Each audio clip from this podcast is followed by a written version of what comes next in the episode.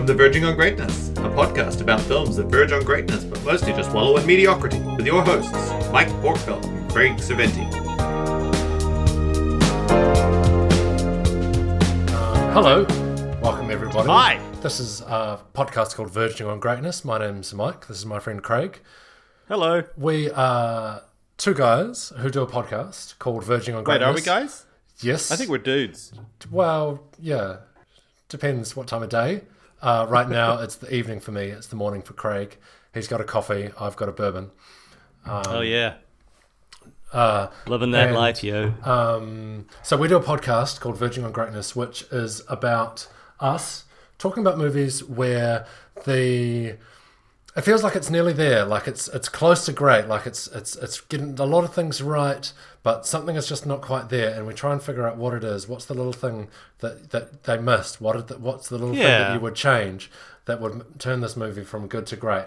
We try and pick those movies that are kind of in between, and sometimes we just pick movies that are great because we just want to watch a good movie. Or we pick movies that are terrible but are really well known, and we hope that we're going to get some of that sweet, sweet Google traffic.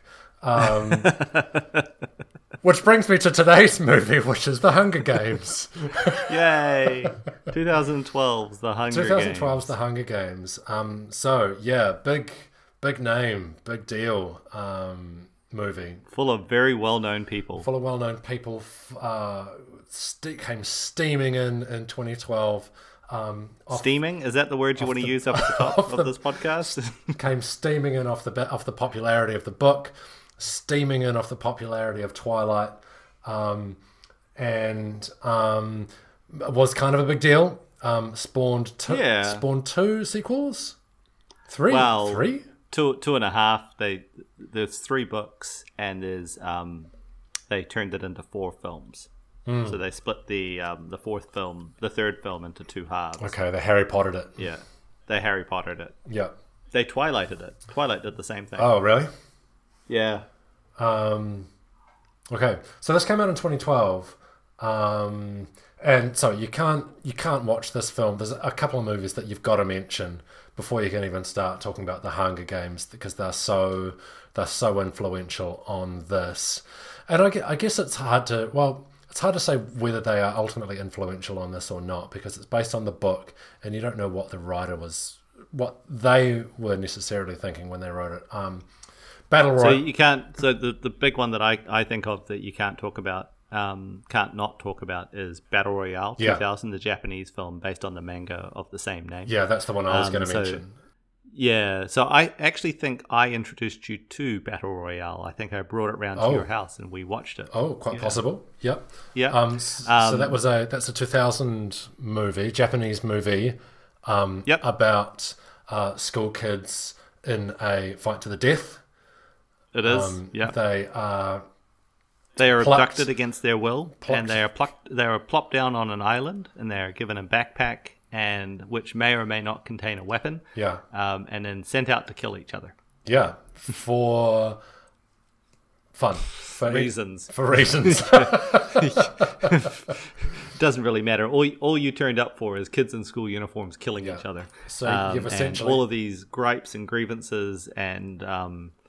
The stage is set very early, and it's also important to note that there's a plot device used in Battle Royale, which is that they're given a necklace or a chain that goes around their neck, an apparatus that can be remotely detonated at any point. So if you don't comply, they blow your head off. And strangely enough, a very similar plot device is used in The Hunger Games. And, of course, it's Japanese, so all of the girls are in plaid skirts. Yep. With calf-high socks. Yep. So, yeah. And it's fantastic. It's a brilliant. It's a great movie. It's a brilliant movie. Yeah. Beat Takashi's in it. He's great. Yeah, Beat Takashi is great in everything. So cool. Yeah. So we've essentially just described The Hunger Games, but. Yeah, it's passed through that young adult fiction book genre, and it's molded with a healthy dose of Twilight in the sense that you have a female lead, and she's a large part of her conflict is that she is torn between two quite different love interests. Oh, so what you're trying to tell me here is it's got a love triangle. Yes, thank you. Yes. Okay. Yeah. I think the words that the name kids are using is love triangle. Did you just come up with that off the dome? I like it. I did. Yeah. I just coined that one. Trademark Craig. So love triangle, which again is very much that Twilight story. You know, the conflict between necrophilia or bestiality from Twilight plays out here. So just to get us back on track. So this is 2012 film starring Jennifer Lawrence. So yep. Jennifer Lawrence is about as big as you're going to get at this point in time. Well, no, I think actually this is the film that catapulted her into superstardom. So prior to this, she did Winter's Bone and she had done X-Men First Class. So she's Academy Award nominated for Winter's Bone. She turns up in X-Men First Class as Academy Award nominated Jennifer Lawrence playing Mystique. Yeah. But then she turns up in this. And this is a monster hit. And then in that same year, she does Silver Linings Playbook, which gets her an Oscar, an actual Oscar this time around for Silver Linings Playbook. Yeah, and this was always going to be a huge hit because the book was a huge hit, Twilight was a huge hit, Harry Potter was a huge hit. This was always going, no matter what they churned out, this was going to be huge bank. But to star in that and to carry that, and then in the same year to do do that the Oscar material as well is a real achievement. Thinking about the amount of her energy that must have gone into just the promotion for Hunger Games and just the noise that surrounded this, it was phenomenon at the time. Oh yeah, it was a monster hit. I mean, I hadn't read. Have you read the book? I've read the books, Suzanne Collins books. So I think I saw the film and then I went and read the book. The book and the film play into a wheelhouse of fiction for me that I really quite enjoy, which is that dystopian, post-apocalyptic, what happened, how did we get to this sort of situation film I really enjoy. And so these all play very neatly into my wheelhouse. Yeah. And I really enjoyed Battle Royale. And again, we're going to talk about that, but when I first saw the trailer for this, I was like, oh, it's an American remake of Battle Royale. Yeah. And I looked into it and I was like, oh, this isn't an American remake of Battle Royale. And I think the rest of the internet collectively said this is a remake of Battle Royale because, I mean, that was the initial criticism of the book, that had somehow or other kind of flown under the radar until that point, because I guess book nerds aren't nearly as vocal online as movie nerds are. But yeah, so apparently the author, Suzanne Collins, didn't know that Battle Royale was a thing, which I find dubious, but okay, let's run with it. Well, I don't know. It's not impossible. It was a big film, but it's Japanese. It's it was big enough to make it to New Zealand that I, in 2000, when I was working at a video store, I picked it up. Oh no! So you said you brought it round. But you were familiar with the title. I was familiar with the title because I remember having it at the store where I worked. Yeah. Video store, for those of you who aren't familiar with that term, is a place where you used to be used to walk in and then buy a movie and then you'd walk out and then you would bring it back the next day. You'd rent a film. Yeah, it was really great. You might know it as a. Some of you might know it as, and I'm using air quotes here, a blockbuster video. So. It was a really great place to work if you liked watching movies. Yeah. Anyway, back on track. Enough of my work history. So one more movie we're going to make. So how are you doing in the post-blockbuster world there, Mike? You're living under that bridge. You know, how's that working out for you? I still want them back. I miss video stores. One other movie we're going to mention when you talk about this movie is Running Man. Yes.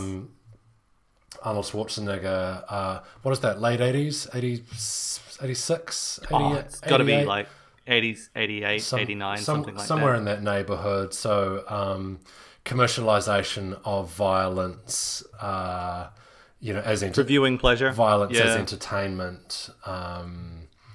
Absolute golden age of Schwarzenegger movies. Post Terminator, pre-Terminator 2, like peak Schwarzenegger. Hunger Games, it leans a lot on the ideas from that around sports entertainment, but with in the kind of post-reality TV world where it's not just about being entertaining for entertainment's sake. You've actually got to be likable as well.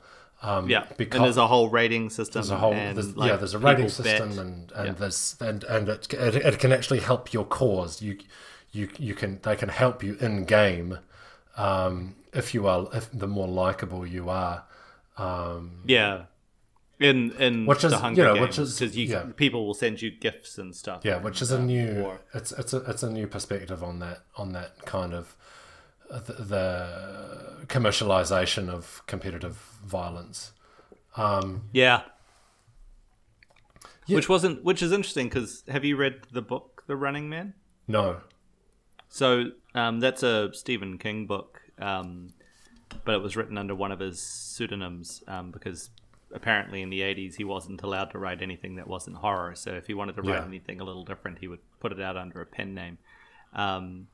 And so The Running Man has I can't remember exactly if it's a televised thing or not, but it's quite different to the film. In fact, the only concept that kind of transitions from the book to the film is the idea that you are being chased by professional hunters. Really? And so it doesn't have that arena setting and all those larger than life characters that turn up in the Running Man film that Arnold gets to beat boss style. Yeah.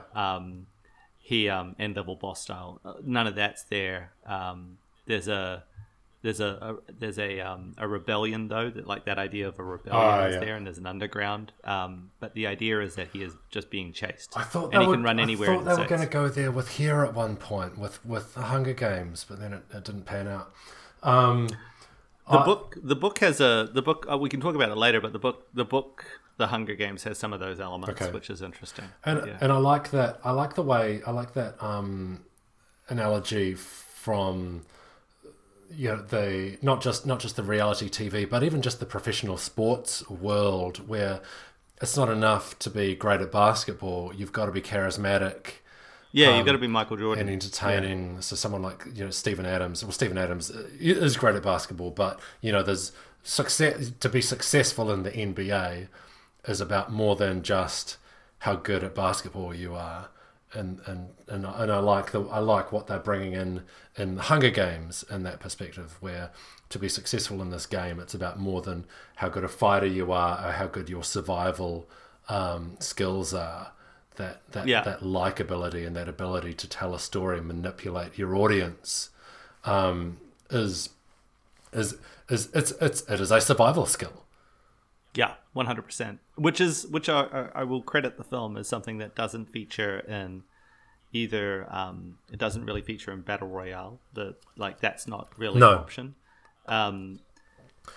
You never even get a sense that anybody's watching in Battle Royale. They're just kids killing each other. I forget what even the point of it is, that they put this flimsy kind of plot in place that sort of says something has happened, and it's a post something world where the children need to be reminded that the adults are in charge. So the adults institute this sort of random thing where they'll take a random school class that's misbehaving, and or because all the schools are bad, or all the kids in schools are bad. And this is kind of like a disciplinary measure to remind them that at any point they can be killed. There is a media sensation or a celebrity status applied to some kids, because there is a character in the Battle Royale film who has previously survived a Battle Royale. Oh, right. He volunteered to come back as kind of like a wild card entry. Oh, that's right. Yeah, so there's actually I think two kids one volunteered, one is there against as well. Yeah. But yeah, it's really only slightly more tenuous than the reason the Hunger Games gives you for pulling these kids together and having them fight each other to the death. Right? Well, there's to remind 13. There's 13 districts or 12 districts? 12 districts, I think. And they, 12 districts plus the capital, or is the capital... No, capital is District 1.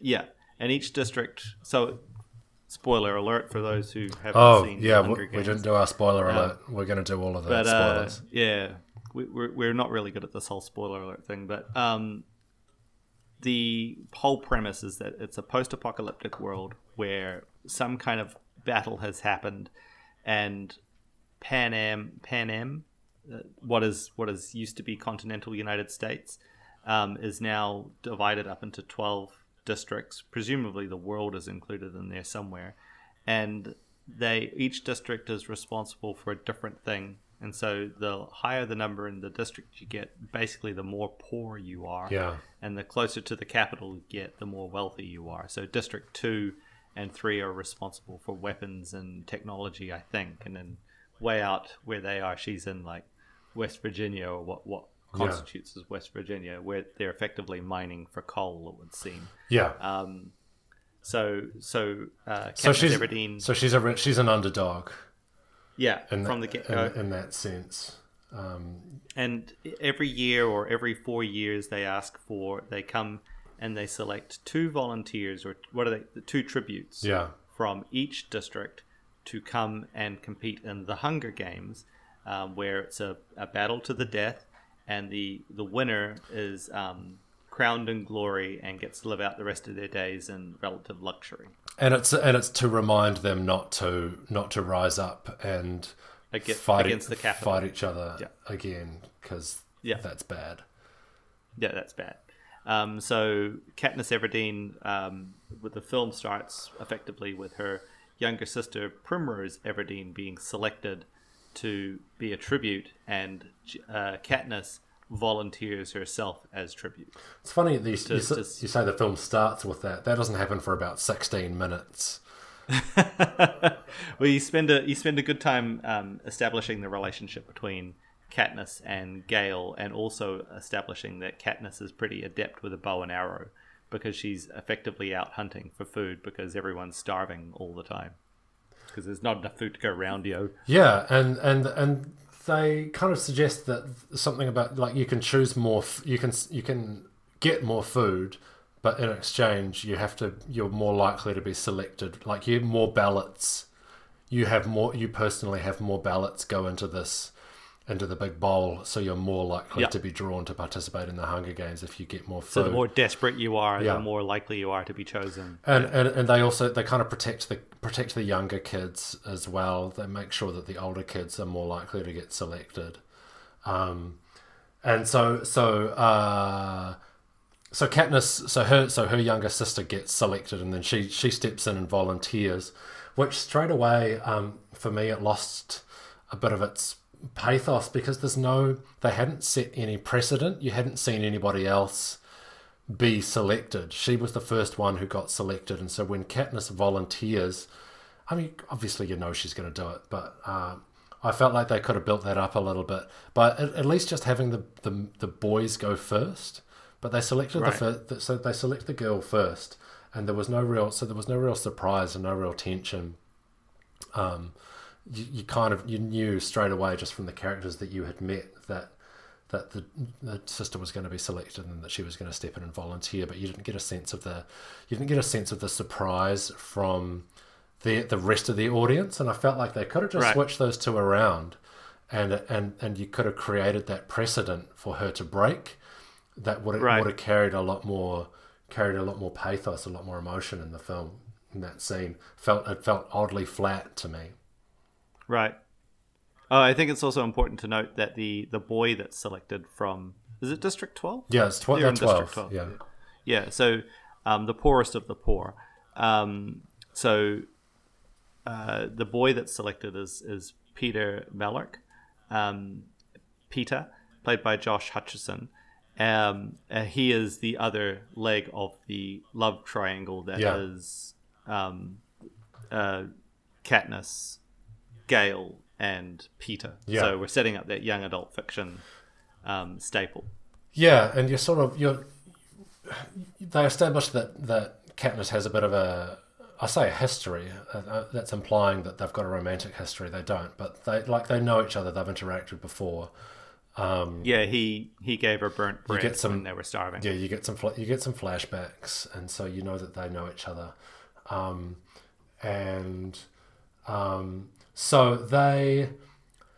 So there's some filler scenes where they're saying goodbye to their family and all that. And they meet. Oh, so they meet their kind of the unwilling mentor. Haymitch. Haymitch Abernathy, played by Woody Harrelson, who was the only winner from District 12. Yeah. So they're paired up with a former. So he has to every year, I guess, be the unwilling coach for every four years. He has to be the unwilling coach. Yeah. That has to send two young people from his neighborhood into a battle to the death. Yeah, and he doesn't have much. You get a sense that he hasn't had much victory since his own victory. Like you say, he's the only winner from District 12, so his charges, he doesn't have much reason to invest a lot of emotion in his charges because he's burned out and he knows they've got little to no chance of winning. So when you first meet him, he's drinking and not offering a lot of useful advice, or not promising to offer a lot of useful advice to them. And as over the course of getting to know, particularly Katniss, he becomes a lot more invested and engaged as he gets a sense that she's got what it takes. She's got what it takes, kid. Which is weird because I never get a sense that Katniss has got what it takes. Oh, really? Apart from being able to shoot a bow, she does jack shit for about the first 45 minutes of the movie. But she's winning, so like everywhere she goes, like she gets that dress because this film has a surprise cameo by famous singer. His name escapes me right now, and I can't find him in IMDb. What's his name? He's no idea. He's a famous. Is he famous? Yeah, he's the designer. Lenny Kravitz. It's Lenny Kravitz. He plays Cinna, the costume designer. Oh, so, okay. Yeah, so he gets this. He's a big part of the book, and this whole idea that Cinna has created this dress, and it's the girl on fire thing, and they build this whole storyline around her, which comes back to that thing you were talking to earlier with the you must win over the crowd. So very early on, they establish her as they start building the story that her and Peeta are in some kind of a relationship from District 12, and it's this whole storyline that's being built, and she becomes very, very popular, and she's the public are in love with her and Peeta. They love that whole storyline. So, but that's early on. But that's the thing, is she doesn't have anything to do with creating that. If anything, she resists it. Right. She doesn't have anything to do with creating the outfit. She doesn't have anything to do with creating the connection with Peeta. He brings that. Right. In fact, she gives him shit for it. Yeah. She resists it. But the thing is, I don't know what, and so I'm getting off the plot and into my criticism of the movie.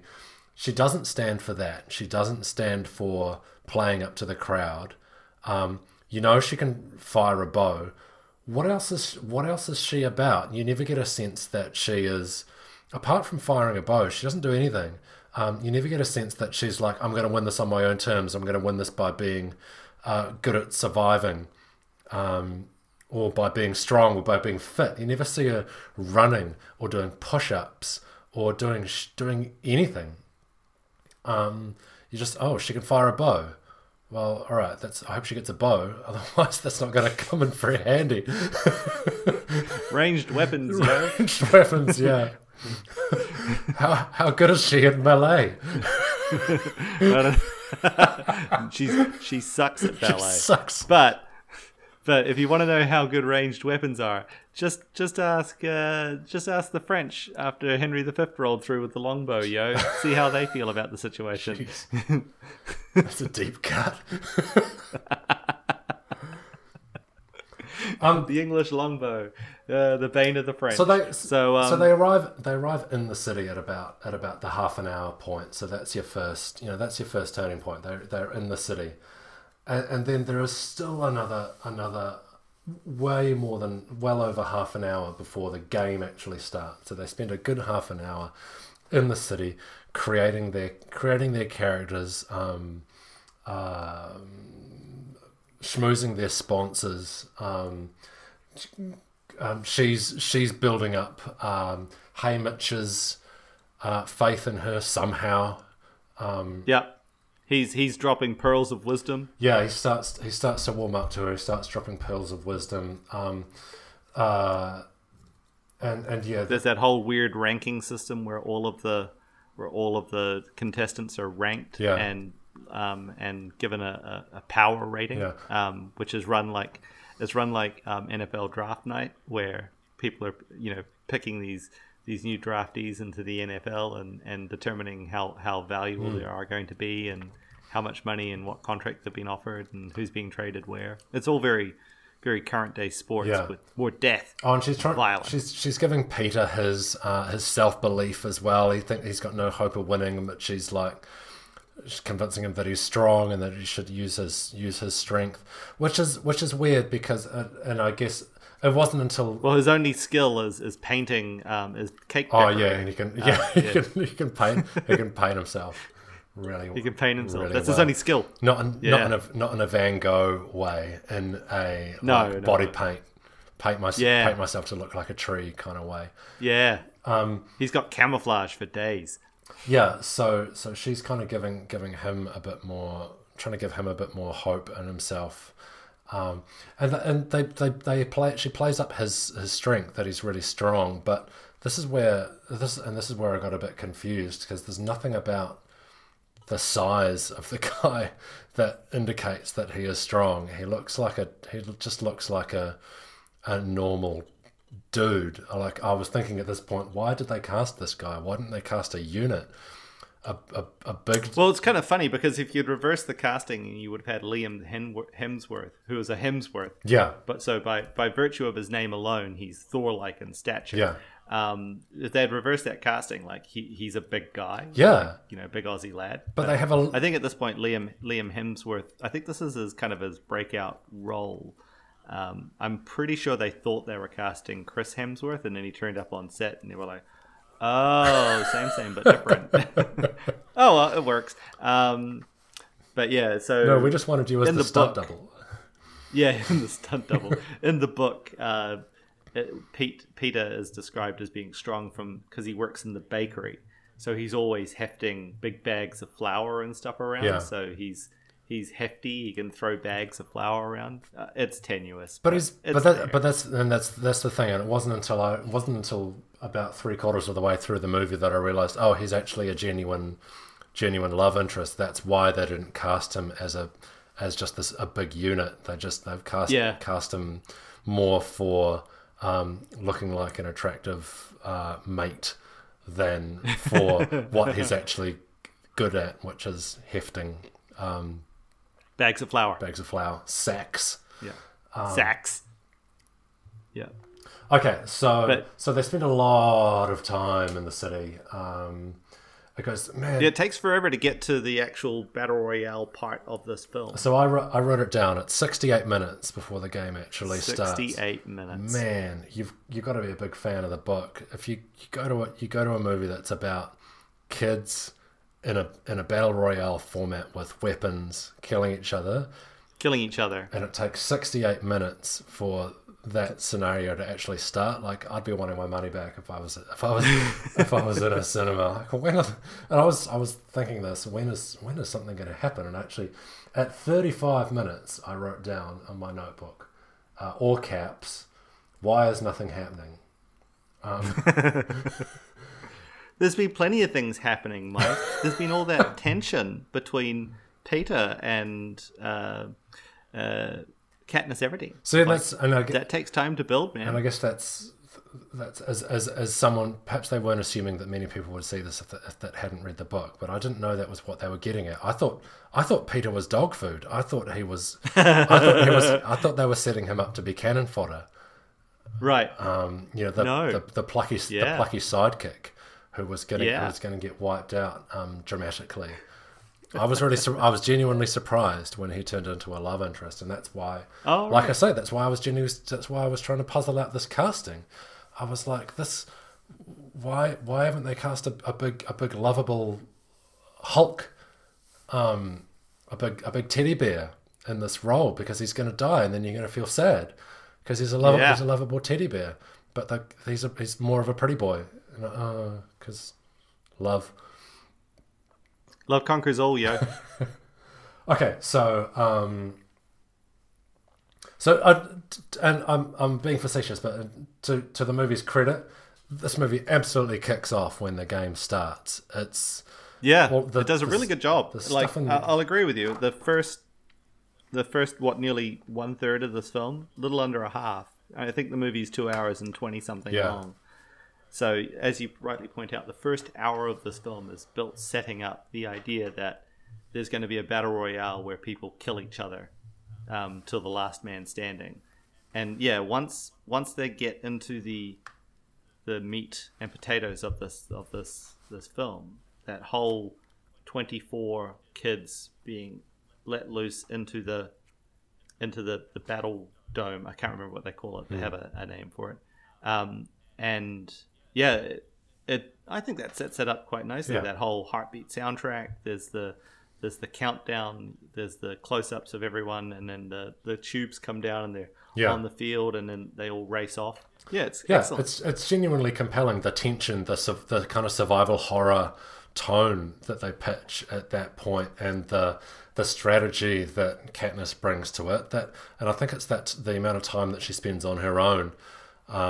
Where you actually you really sense that you really bond with her, and you really sense that she's got her strategy sorted out, and she's sticking to it, and she's it's compelling to watch in the same way as it's compelling to watch Mark Wahlberg in the Mars movie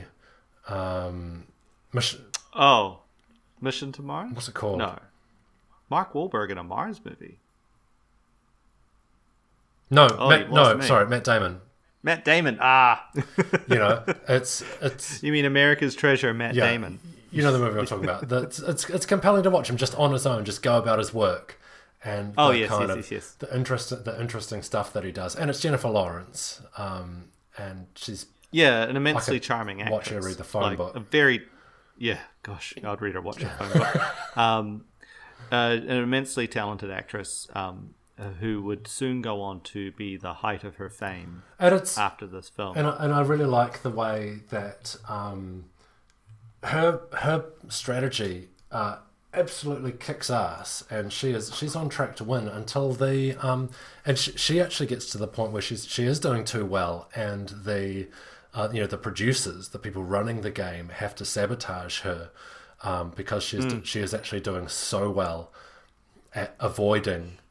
The game conflict, and so, just let other people do their thing, and then snake in at the last moment. And so they have to set up this artificial fire, and they trap her in that, and they force her to run, they force her to change her strategy, in an unexpected way, and they wound her as well, and they force her to, have to appeal to her audience for sponsorship, for someone to send her some medicine to heal this wound. Now this is something I didn't quite get, because I'm showing my ignorance as someone who hasn't read the book. The medicine that comes to her when she's in the tree, it comes with a note from Haymitch, which I read as being that medicine has come from him, but I assume that's meant to be from a sponsor. That is from a sponsor. Yeah, so Haymitch sort of lobbies on behalf of his tributes to the wealthy elite of the capital, who are then compelled to sponsor very extravagantly priced gifts, as it were, to to assist people along the way. I think, if I remember correctly, in the book, there's a geometrically expanding scale of pricing for things as things go on. So earlier on in the games, gifts are plentiful and cheap, but the further into the game you get, gifts get more expensive. So if you're a wildly popular contestant, you could be assisted in the late stages of the game by a very wealthy donor who sponsors you. Right.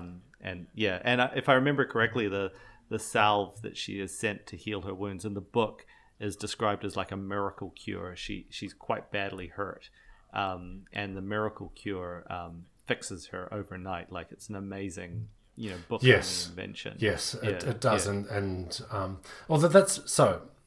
The entire, like I said, so there's a good half an hour of the movie, maybe 45 minutes, depending on where you count it from, that is building up the importance of these sponsors. She gets sponsored twice.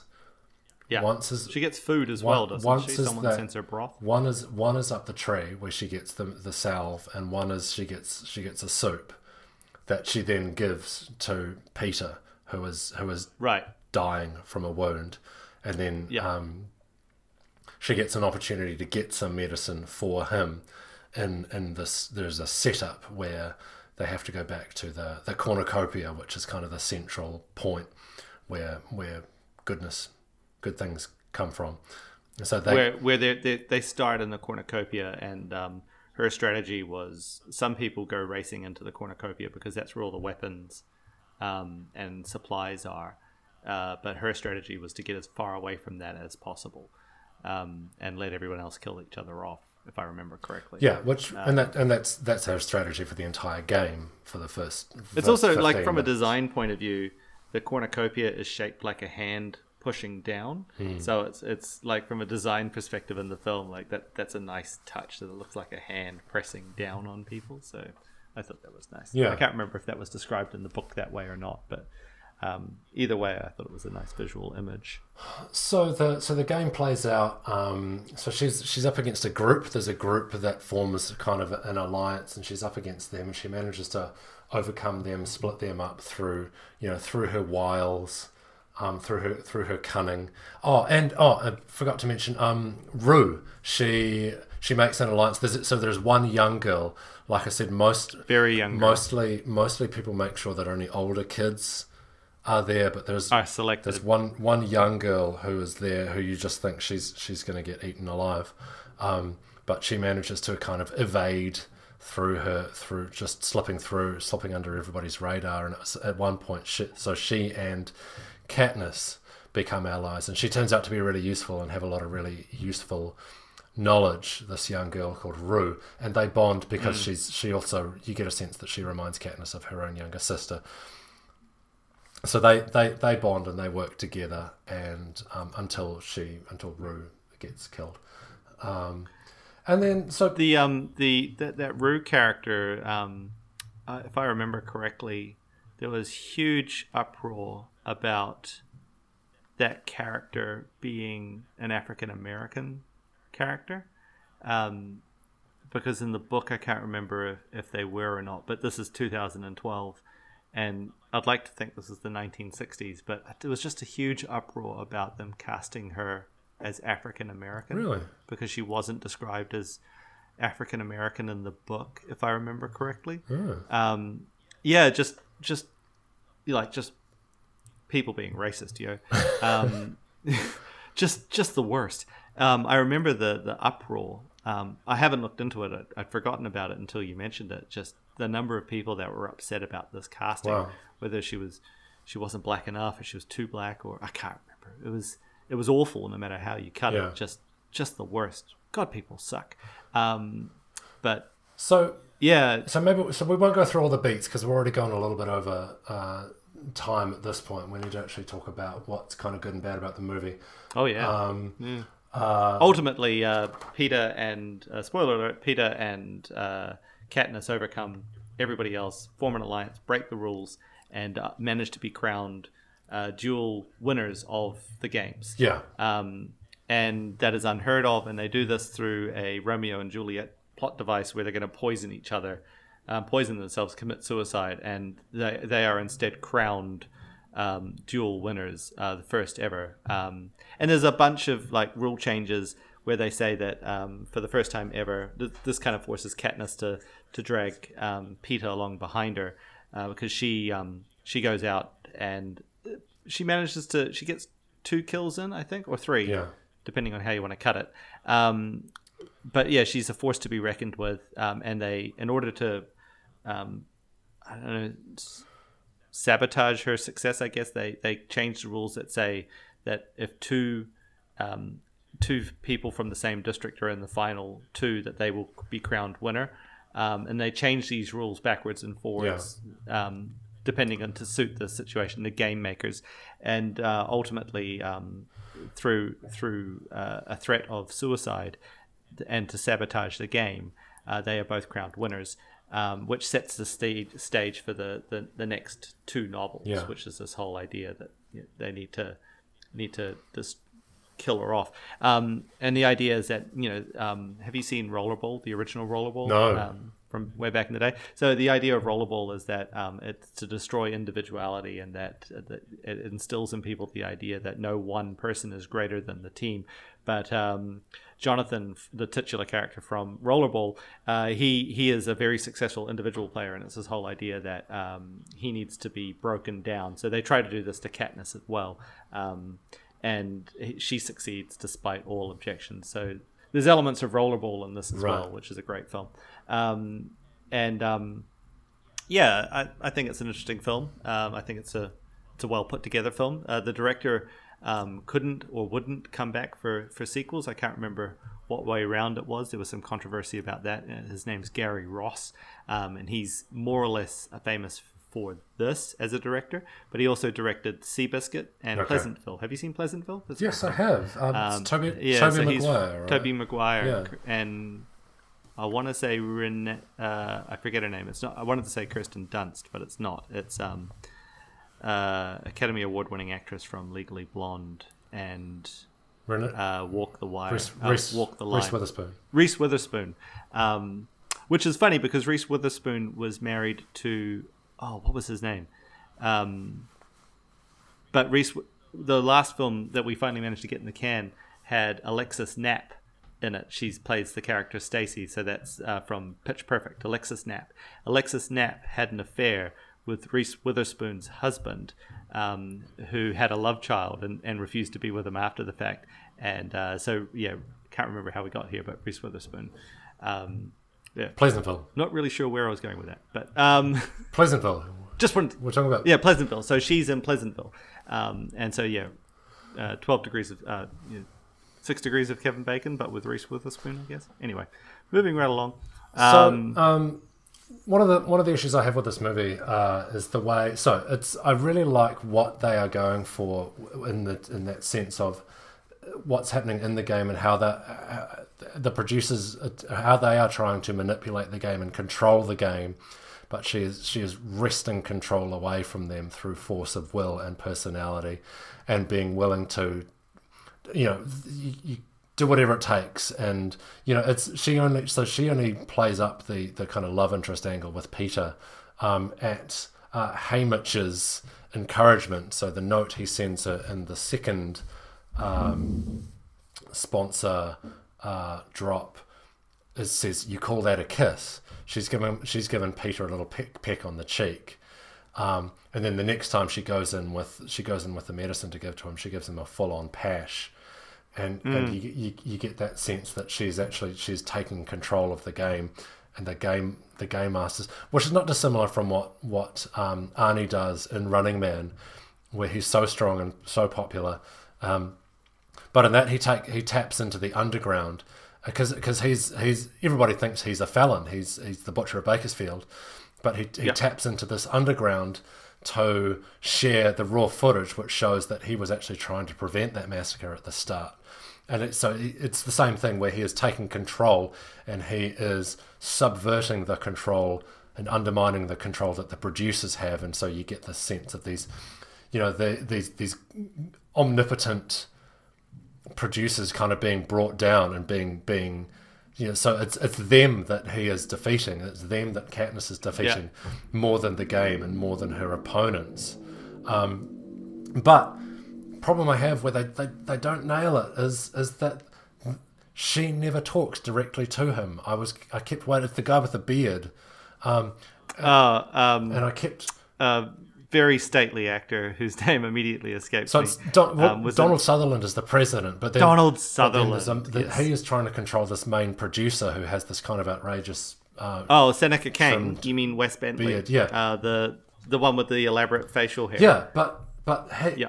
I kept waiting for this Truman Show moment where he flicks the switch and actually addresses Katniss and Peeta, but he doesn't do it. They never actually address each other.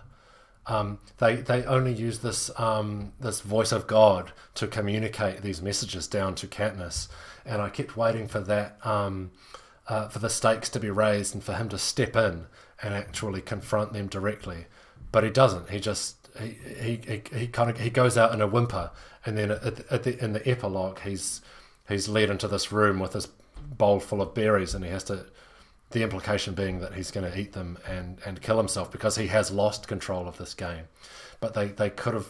I feel like there was a missed opportunity there where they could have actually brought him into direct conflict with Katniss and with Peeta and have her overcome him directly, where it all happens at arm's length. Right. And it just... Through a TV screen.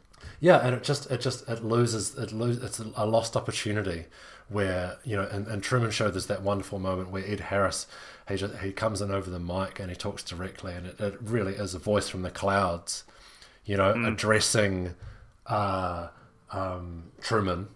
And then when he walks up the stairs and he goes out the door, he's doing it right in Ed Harris's face.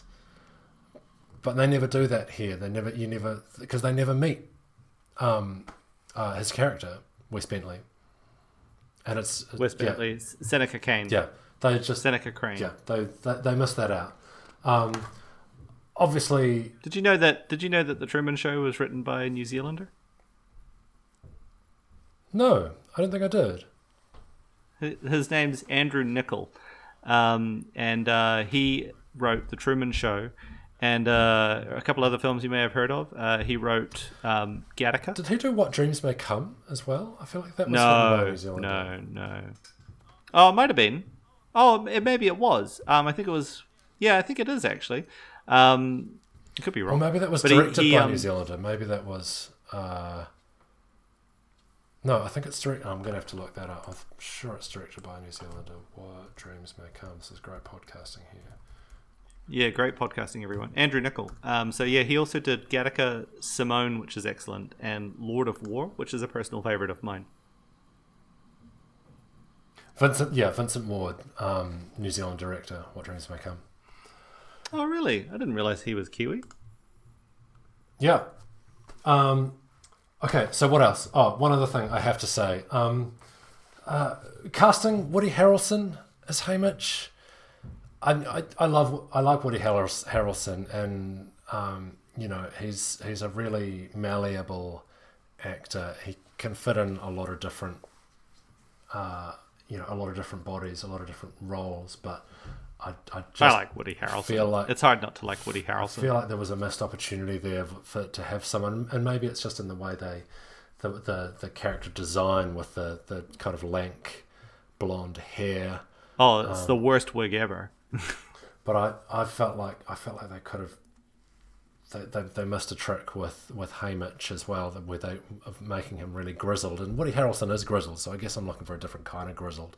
I don't know. What did you think? Maybe I'm off the mark there. I like Woody Harrelson just generally speaking. I think he's a really talented actor. He does that sort of country boy thing. Yeah, I'm not no question of that. Yeah, really well. Yeah, maybe you're looking for someone a little bit more militant, someone who looked like they, you know, would be at home in the, you know, a colonel's uniform on the battlefields. I don't know. I like the idea that he's broken, and I think Woody Harrelson does broken man quite well. I wasn't disappointed with that casting. I think generally speaking, casting overall in this film is is excellent. I'm thinking of Josh Hutcherson. I'm thinking of Three Billboards now, and I'm thinking of Sam Rockwell as Haymitch. He would friend of the podcast, Sam Rockwell. Absolutely kill this role. He would be so good. I mean, Sam Rockwell's great. Of course he is. He's great in everything. Yeah. And you know who else is in this film that's great in everything is Stanley Tucci. Oh yes, I love Stanley Tucci. He is so good in this as Caesar Flickerman. So good. So, I love him so much. So he's the face of the show to the audience. Yeah, the game show host. Yeah, he's the game show host exactly, and that describes him perfectly. He absolutely kills that role. Every scene he is in, he is owning that game show host persona. Mm-hmm. You never see behind that. That's another trick that's missed, is that sense of, which is another thing that they do really well in The Running Man, where the host is also the machinery behind it. And so he is the personality that runs it as well. You do get the facade is also the producer. So he's the smiling face, but he is also the dark decision maker at the back, which works incredibly well for conveying the kind of the duplicity of the scenario. And maybe that would have been a way. Obviously, they've got to stay true to what's written in the book, but that would have been a really compelling way to. And that might have been a compelling way to make that leap that I mentioned about having them actually face down, the producer, was to have him play both of those parts, to combine those parts into one character, so that they have reason to actually be in front of him and to interact with him and to maybe. I think this might be one of those situations where, because both those characters exist in the book, that this is one of those situations where in the adaptation from Ink to Blink, that they maybe missed an opportunity to tighten that field up a little bit and go, hey, we don't really need to separate these characters out. We can, but this is, just have a single character. Yeah, and we've talked about this when we've done other films made from books. Is you've got there's an onus on you to be loyal to the audience, to the book audience, even though it might make a better film. And if there was an uproar because one character was made African American, who wasn't specifically called out to be that race in the book, then I can only imagine how upset people would be if you combined two really major characters into one, just because it would make a better movie. So, have you read the Harry Potter books? I have. Have you seen the Harry Potter films? I have. They do that a lot in the Harry Potter films. They mush characters together or just exercise characters completely. Yeah. Obviously, you would know. And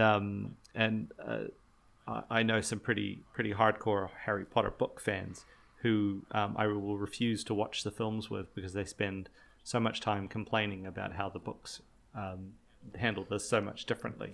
But I will say, having read the Hunger Games book versus the Hunger Games film, if you had issue with the film, you're going to have major issues with the book. They spend a lot more time dealing with that teenage love torn. Well, for a start, Katniss is much younger. She's like 14 or 13. Okay. No one anywhere believes that Jennifer Lawrence is a 13-year-old girl in this film, and all those characters are much younger. I think the alpha pack, the kids from districts 2 and 3, 1 and 2, like, they talk about how they're almost professional Hunger Games volunteers. Yeah. Like, they train their entire lives to be Hunger Games contestants. They're all a little bit older and bigger and stronger, which plays that underdog story, which Katniss really plays into. There's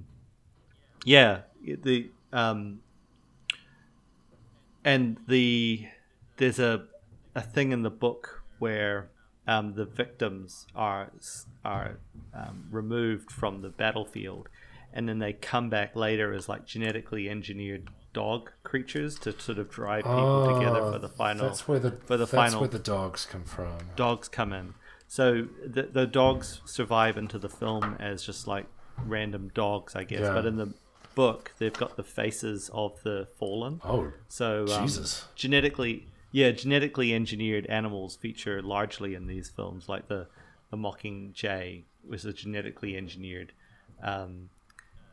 bird, and then there's the bees as well. Like the bees are genetically engineered, so there's a bunch of things at play here. Like, yeah, they're tracker jackers or whatever they're called, or so that's all features a lot coming together. That's all from the book. Yeah, so the book plays into that a lot. But other than that, like. I think you're right. Although I think you needed that villain because in the books, obviously, the Donald Pleasance character goes on to be the main villain and becomes the focus of the next couple of films. So he is the absolute big boss protagonist. Yeah. Except in the you've seen all three films? Right? No, this is the first. This is the first one I've watched, and I just watched it. I just watched it for this. I didn't see them when they came out. Oh, okay. So it might be interesting to do all three of these films here because you'll see as the show goes on, they do a bit of a bait and switch with the protagonist at one point, and it ends in a strange sort of a way, but worth watching. So what else? We've pretty much had our time. Anything else you want to weigh in on with The Hunger Games? Oh, God. I'm sure as the moment we click off on this, I'll think of a dozen things I wanted to bring up about it. But I liked this movie. I think from a story point of view, I mean, we've touched on this a couple of times with strong female characters. So Jennifer Lawrence, I like from her character point of view, although she does seem a bit passive in regards to things happen to her a lot, so things are happening to her. She does strike out on her own. She does sacrifice herself for her younger sister. She doesn't play ball with all these powerful men that are telling her to do things. She fights the power, as it were. She doesn't conform to the societal norms that are being pushed upon her. Like, she doesn't want to be Peeta Mellark's love interest. Like, she opposes that until she absolutely has to go through with it. I think from a feminist standpoint, this is a good film. Isn't she only doing that out of loyalty to Gale, though? Is that what they're trying to pitch? Well, I wasn't sure because there's no love interest. There's no actual sign. Well, he's obviously it's no actual sign in the film that they are in love. They never kiss. No, and I don't think the book has that either. That's definitely something that happens later. But there's definitely a lover's triangle there, where she likes Gale, but she has to pretend to be with Peeta.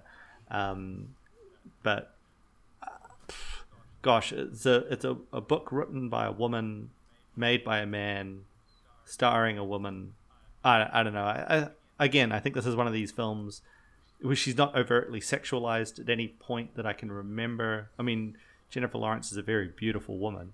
There's no denying that. Yeah. But at no point is it like, it's not like upskirt shots a la Justice League of Wonder Woman.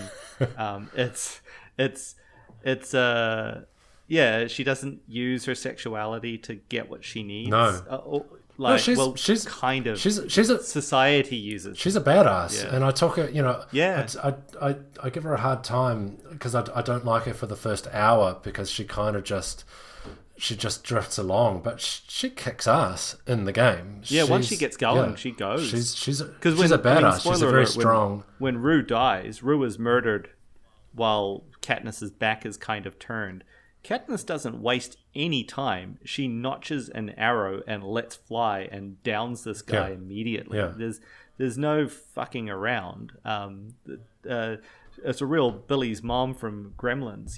When confronted with demons in her kitchen, she doesn't scream and run out. She fucking knuckles down, ties on her bandana, lets that Rambo music play, and goes to fucking town on some beasts in her kitchen. Like, as female role models go, she's up there. She's tough as old boots. Tough as leather. Yeah, pretty as a Jimmy Choo though. So. Jimmy Choo Shoe, that's a solid fashion reference there. I watch Sex in the City. I know what's fashionable. So yeah, I think this is a solid film. I think the trilogy on a whole has some interesting things to say. The books are good. I think this is verging on greatness, Mike. Wow. Solid call. You disagree? I disagree. It's wallowing for me. It doesn't make. Oh, is it? Yeah, it doesn't make enough use of the good parts are too infrequent. And yeah, that's a fair comment. There's a lot of there are some real nuggets here, yeah. Some real gems. And perhaps you're right. Yeah. Perhaps another draft of this screenplay would have polished that to a high sheen, but maybe it's missing. Yeah, they just.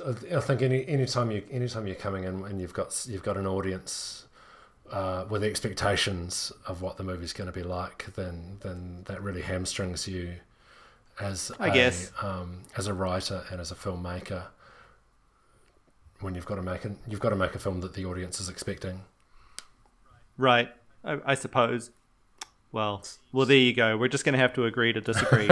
Also, I'm going to need that $5 you borrowed from me back in '96 back. Also, you're off the Christmas card list forever, Mike. Tell us how you feel about the first Twilight movie, Craig. Oh, don't even go there, Mike. That's a deep cut. I think it's a competent film. There goes our credibility. I think we could probably do Twilight for these films actually, for this podcast. I mean, I haven't read the books, but I think as filmmaking comes and goes, the first Twilight film, and I'm speaking specifically to the first one here, is a competent film. It does it. It's better than it needs to be for what it is, and I think it probably got a lot of hate. It didn't justify. That's a good point. It's Hunger Games. It's not a hot mess, and it could have been, right? No. It is actually a competent film, well shot, well put together. It's got a bit of that shaky cam nonsense that happens in some of the action sequences, probably because the subject matter is kids killing kids, and this is an American film made in America, where kids killing kids in schools with guns is an actual phenomenon. Sensitive topic. Sensitive topic. So, I mean, I think. It handles that about as well as it could be. I remember the controversy when it came out. Everyone was worried that kids were going to start having battle royales. Spoiler alert, they didn't. But no more than they already were. No more than they already were, unfortunately. And they don't. They don't have any guns in this. It's all like edged weapons, bow and arrows, that kind of thing. This film didn't kick off a spate of bow murders, thankfully, in the States. But. Yeah, I think it does what it does very well. I think in the hands of a lesser creative team, this would have been an absolute steaming hot mess. Yeah. But I think it does filmmaking very, very well. I think it's good. All right, maybe we should wrap it up there. My name's Mike. My name's Craig. This is Verging on Greatness. We'll be back again. In the meantime, hit us up on Twitter or Facebook at Verging on Greatness, and tell us, give us a movie to do. We've ticked off a few of these now. We're starting to. We've still got a pretty long list, but I could always do a little with a little bit of expansion, and maybe there's some movies that aren't on Craig and I's radar that you can suggest for us that are really good examples of movies that should be great when you watch them, but somehow just don't hit the mark. We'd love to hear from you. We would. All right. See you later. All right. Thanks, Craig. See ya. Bye.